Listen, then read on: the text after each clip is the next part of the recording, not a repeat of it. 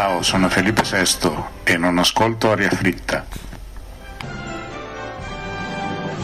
Speriamo che l'ascolti almeno tuo padre Juan Carlos, se vuoi ti dica.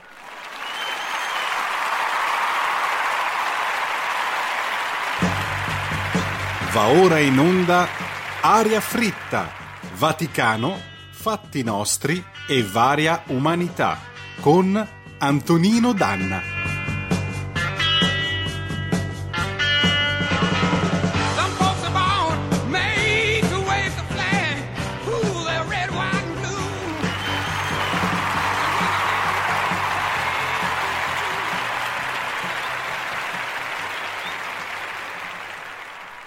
Amiche e amici miei, ma non dell'avventura, buonasera. Siete sulle magiche, magiche, magiche onde di RPL. Questa è Aria Fritta. Antonino Danna al microfono con voi. Sono da poco passate le ore 20 di questo lunedì 12 di eh, aprile dell'anno del Signore 2021. Grandi eventi, grandissimi eventi. Ieri è stato il compleanno dell'avvocato Bauer. Gli facciamo pure gli auguri. E allora, già che ci siamo, però, abbiamo il Macheda del giorno e poi il compare. Ladies and gentlemen. Madrid, il Cristo di Caravaggio che stava per essere battuto a 1500 euro, torna a casa. Ecce home. Vi abbiamo letto il Macheda del giorno.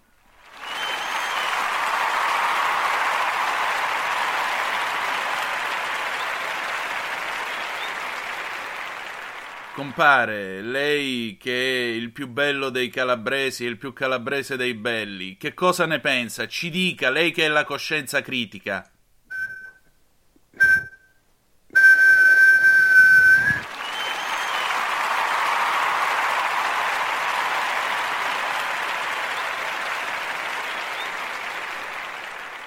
Perfetto, allora possiamo cominciare subito la nostra puntata. E lunedì, lunedì si balla. E con che cosa balliamo? Balliamo con un pezzo che è entrato nella memoria collettiva di tanti e il cui grido di battaglia è diventato un tratto distintivo di Lucio Dalla. Lucio Dalla e gli stadio, lunedì cinema 1984.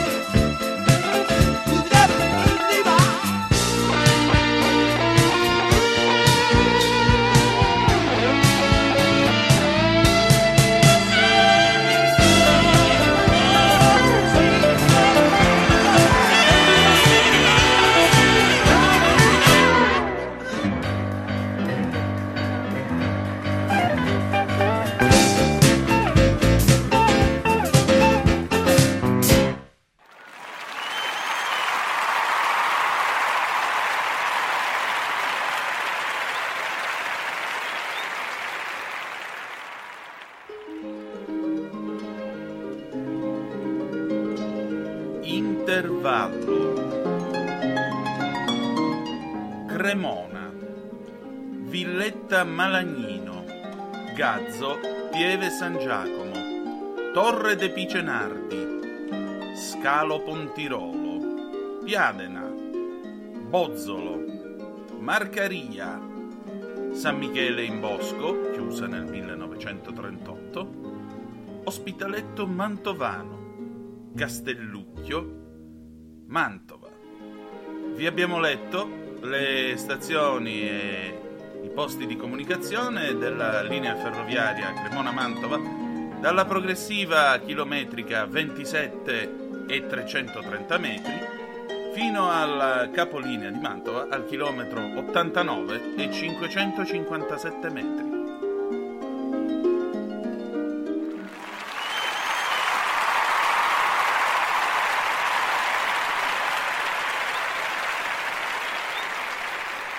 Bene, ringraziamo Rete Ferroviaria Italiana per averci fornito, come sempre, i capisaldi della linea ferroviaria Cremona-Mantova per il nostro intervallo di oggi. Ricorderete che nelle ultime tre puntate abbiamo invece avuto la Tirrenica meridionale da Battipaglia fino a Reggio Calabria, quindi noi proseguiamo con i nostri intervalli e naturalmente apriamo la pagina vaticana. Il Papa ieri nel corso della sua eh, omelia ha precisato che il, l'idea di mettere tutti i beni in comune non è comunismo, ma è cristianesimo allo stato puro.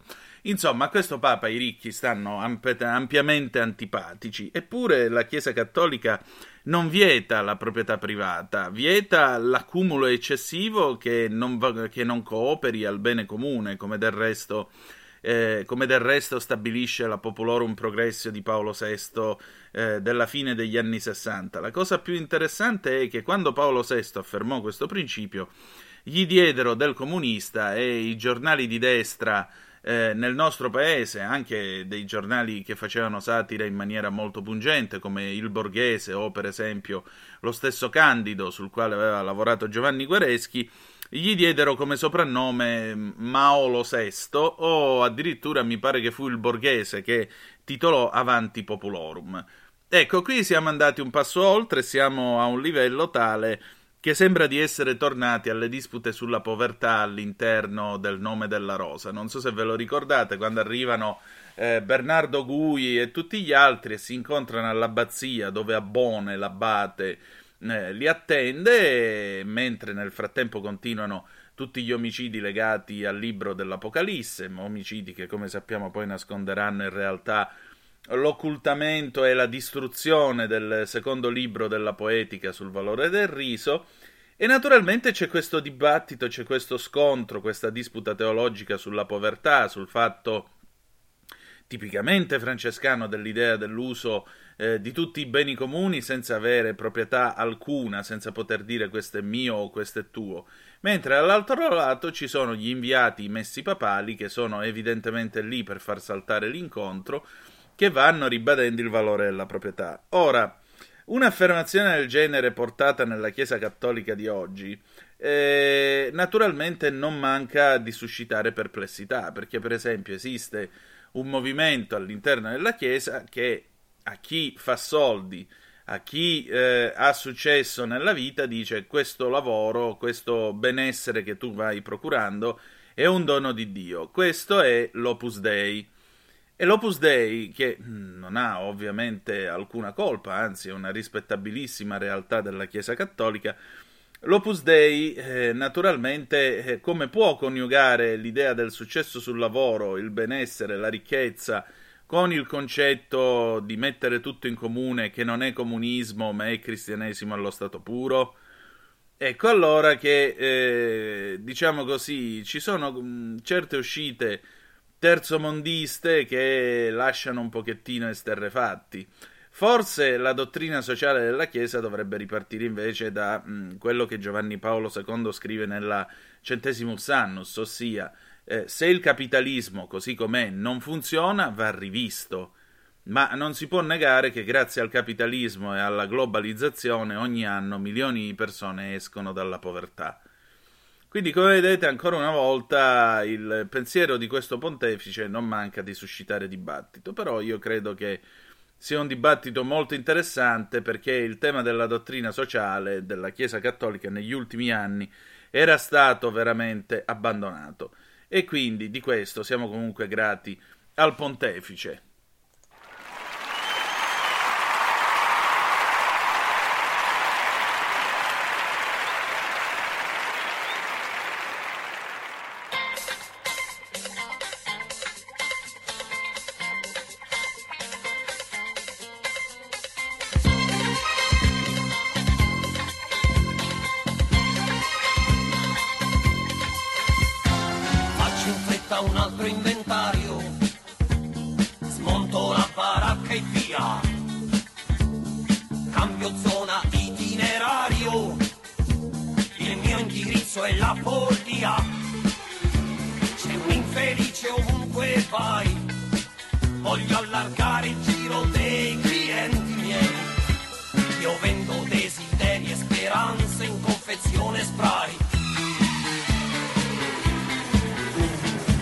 Seguimi, io sono la notte, il mistero, l'ambiguità.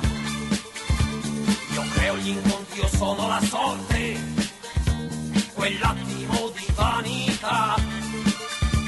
Incredibile se vuoi, seguimi e non ti pentirai. Sono io la chiave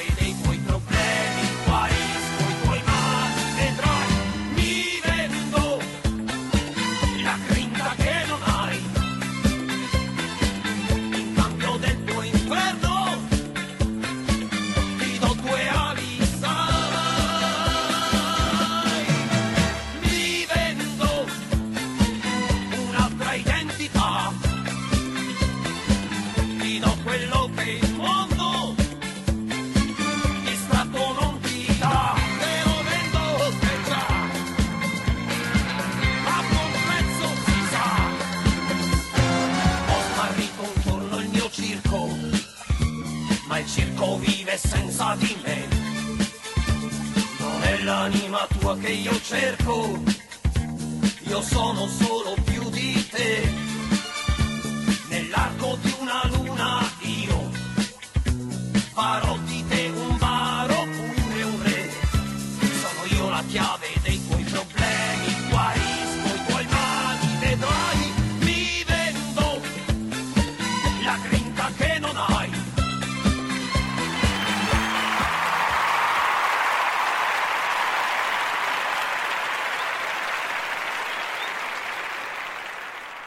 E rieccoci, siete di nuovo sulle magiche, magiche, magiche onde di RPL. Questa è sempre aria fritta. Antonino Danna al microfono con voi.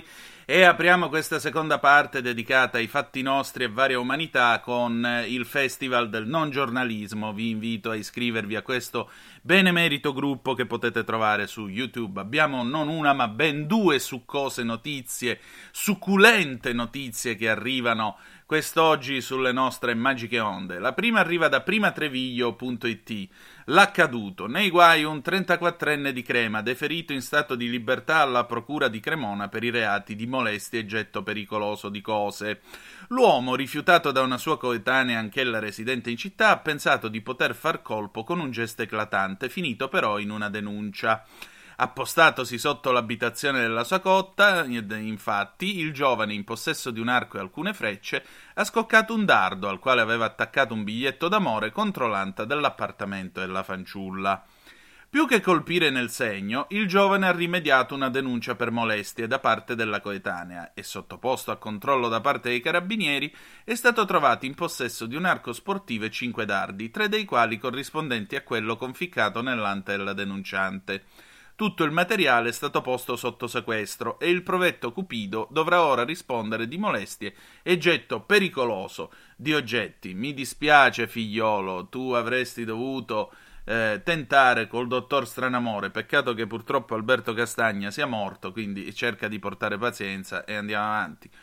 La seconda succulenta notizia arriva niente po' di meno che dalla stampa. E eh già, perché eh, la morte del vecchio, dell'anziano Filippo d'Inghilterra, spentosi fantozianamente alla tenera età di 99 anni, a giugno ne avrebbe compiuti 100, eh, Vittorio Sabadin sulla stampa, il collega Sabadin riferisce di una cosa curiosa che sta succedendo adesso in Inghilterra. Gli spettatori della BBC protestano.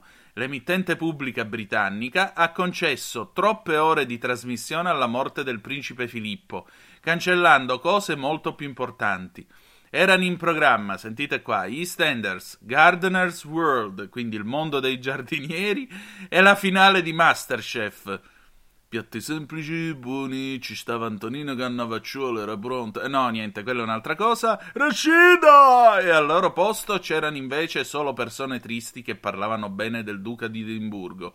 I soliti quattro gatti mai contenti di niente? No. La BBC ha dovuto aprire un canale sul proprio portale web per ospitare le proteste e sta cominciando a, sba- a domandarsi dove ha sbagliato. Pensate che per la morte di Filippo l'Inghilterra si ferma otto giorni e eh, sabato prossimo, quindi eh, sabato prossimo che sarà il 17 di aprile. Eh, naturalmente ci sarà il funerale, funerale che si terrà in forma privata. Filippo non voleva onori di Stato, non voleva onori pubblici. Io ho ascoltato una serata intera un programma straordinario della BBC World Service sulla sua figura, forse Filippo stesso avrebbe detto tagliamo un pochettino tutti sti salamelecchi e tutti sti ricordi perché alla fine della fiera qui c'è solo da celebrare un funerale. Forse aveva ragione lui. Grazie come sempre al Festival del non giornalismo.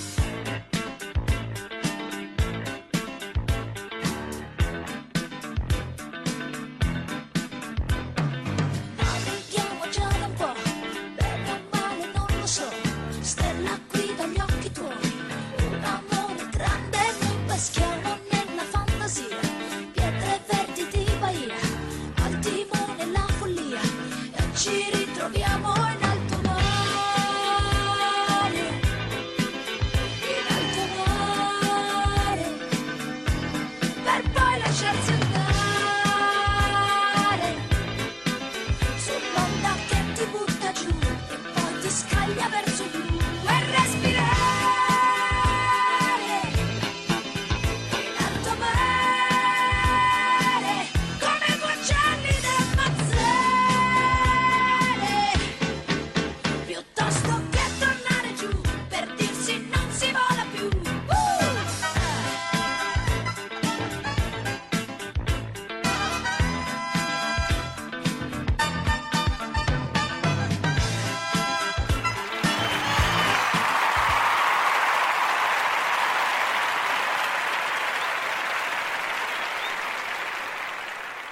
E adesso, signore e signori, la cozza, quinta puntata. RPL presenta La cozza, radiodramma in alcune puntate, da un'idea di Stefano Accorsi, con attori immaginari che non hanno partecipato quali Pierfrancesco Favino, Tony Servillo e la partecipazione straordinaria di Bombolo. Sì, sì, commissario.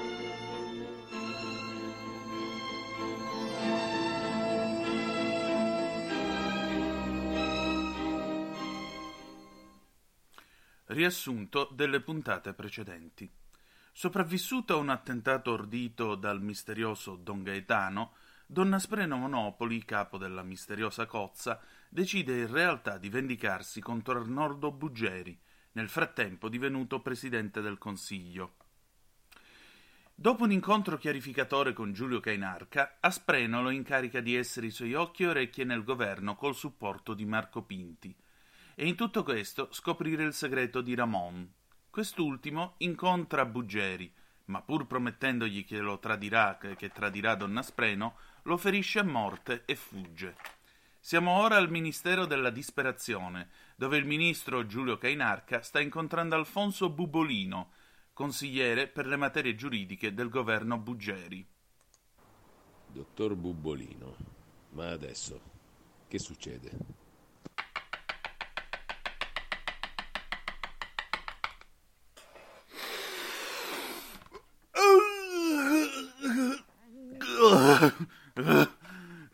Dottor Kainark, questo rigone chiarificatore mi permette di darle una risposta.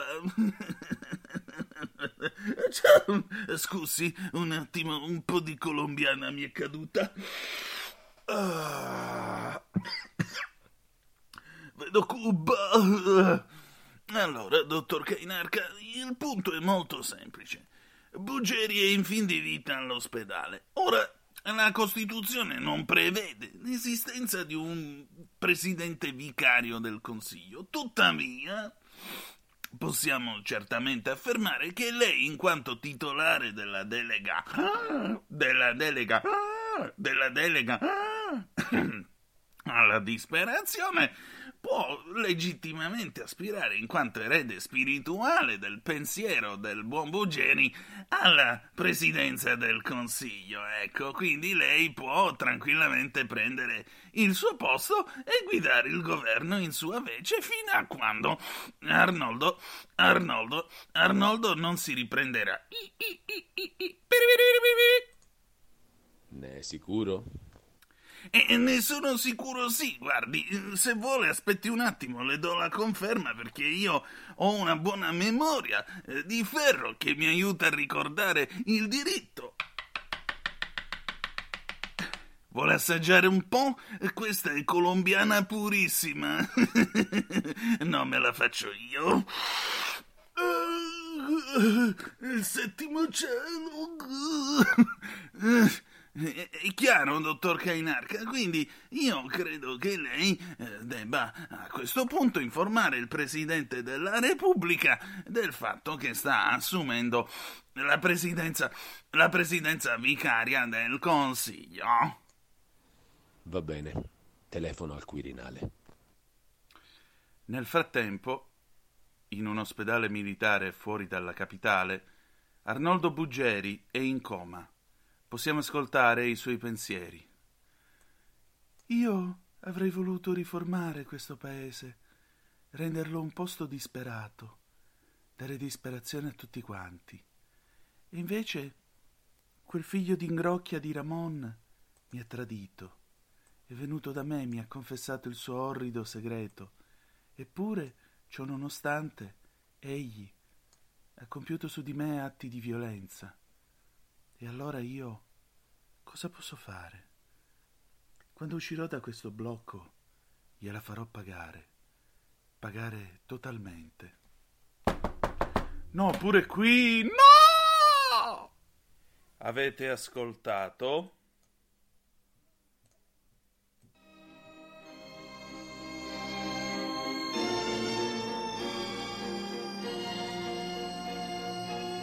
La cozza.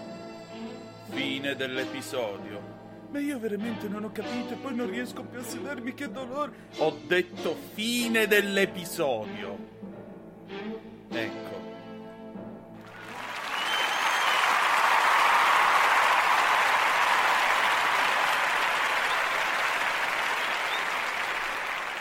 Va bene, abbiamo finito per questa sera. In alto mare di Loredana Bertera del 1980, Mi vendo di Renato Zero del 1976. Chiudiamo con una canzone d'amore di Gigi D'Alessio del 1999. Non dirgli mai. Grazie di essere stati con noi, ci ritroviamo lunedì prossimo, sempre alle 20, sulle magiche, magiche, magiche onde di RPL. Ricordate che the best is yet to come, il meglio deve ancora venire. Vi ha parlato Antonino Danna. Buonasera.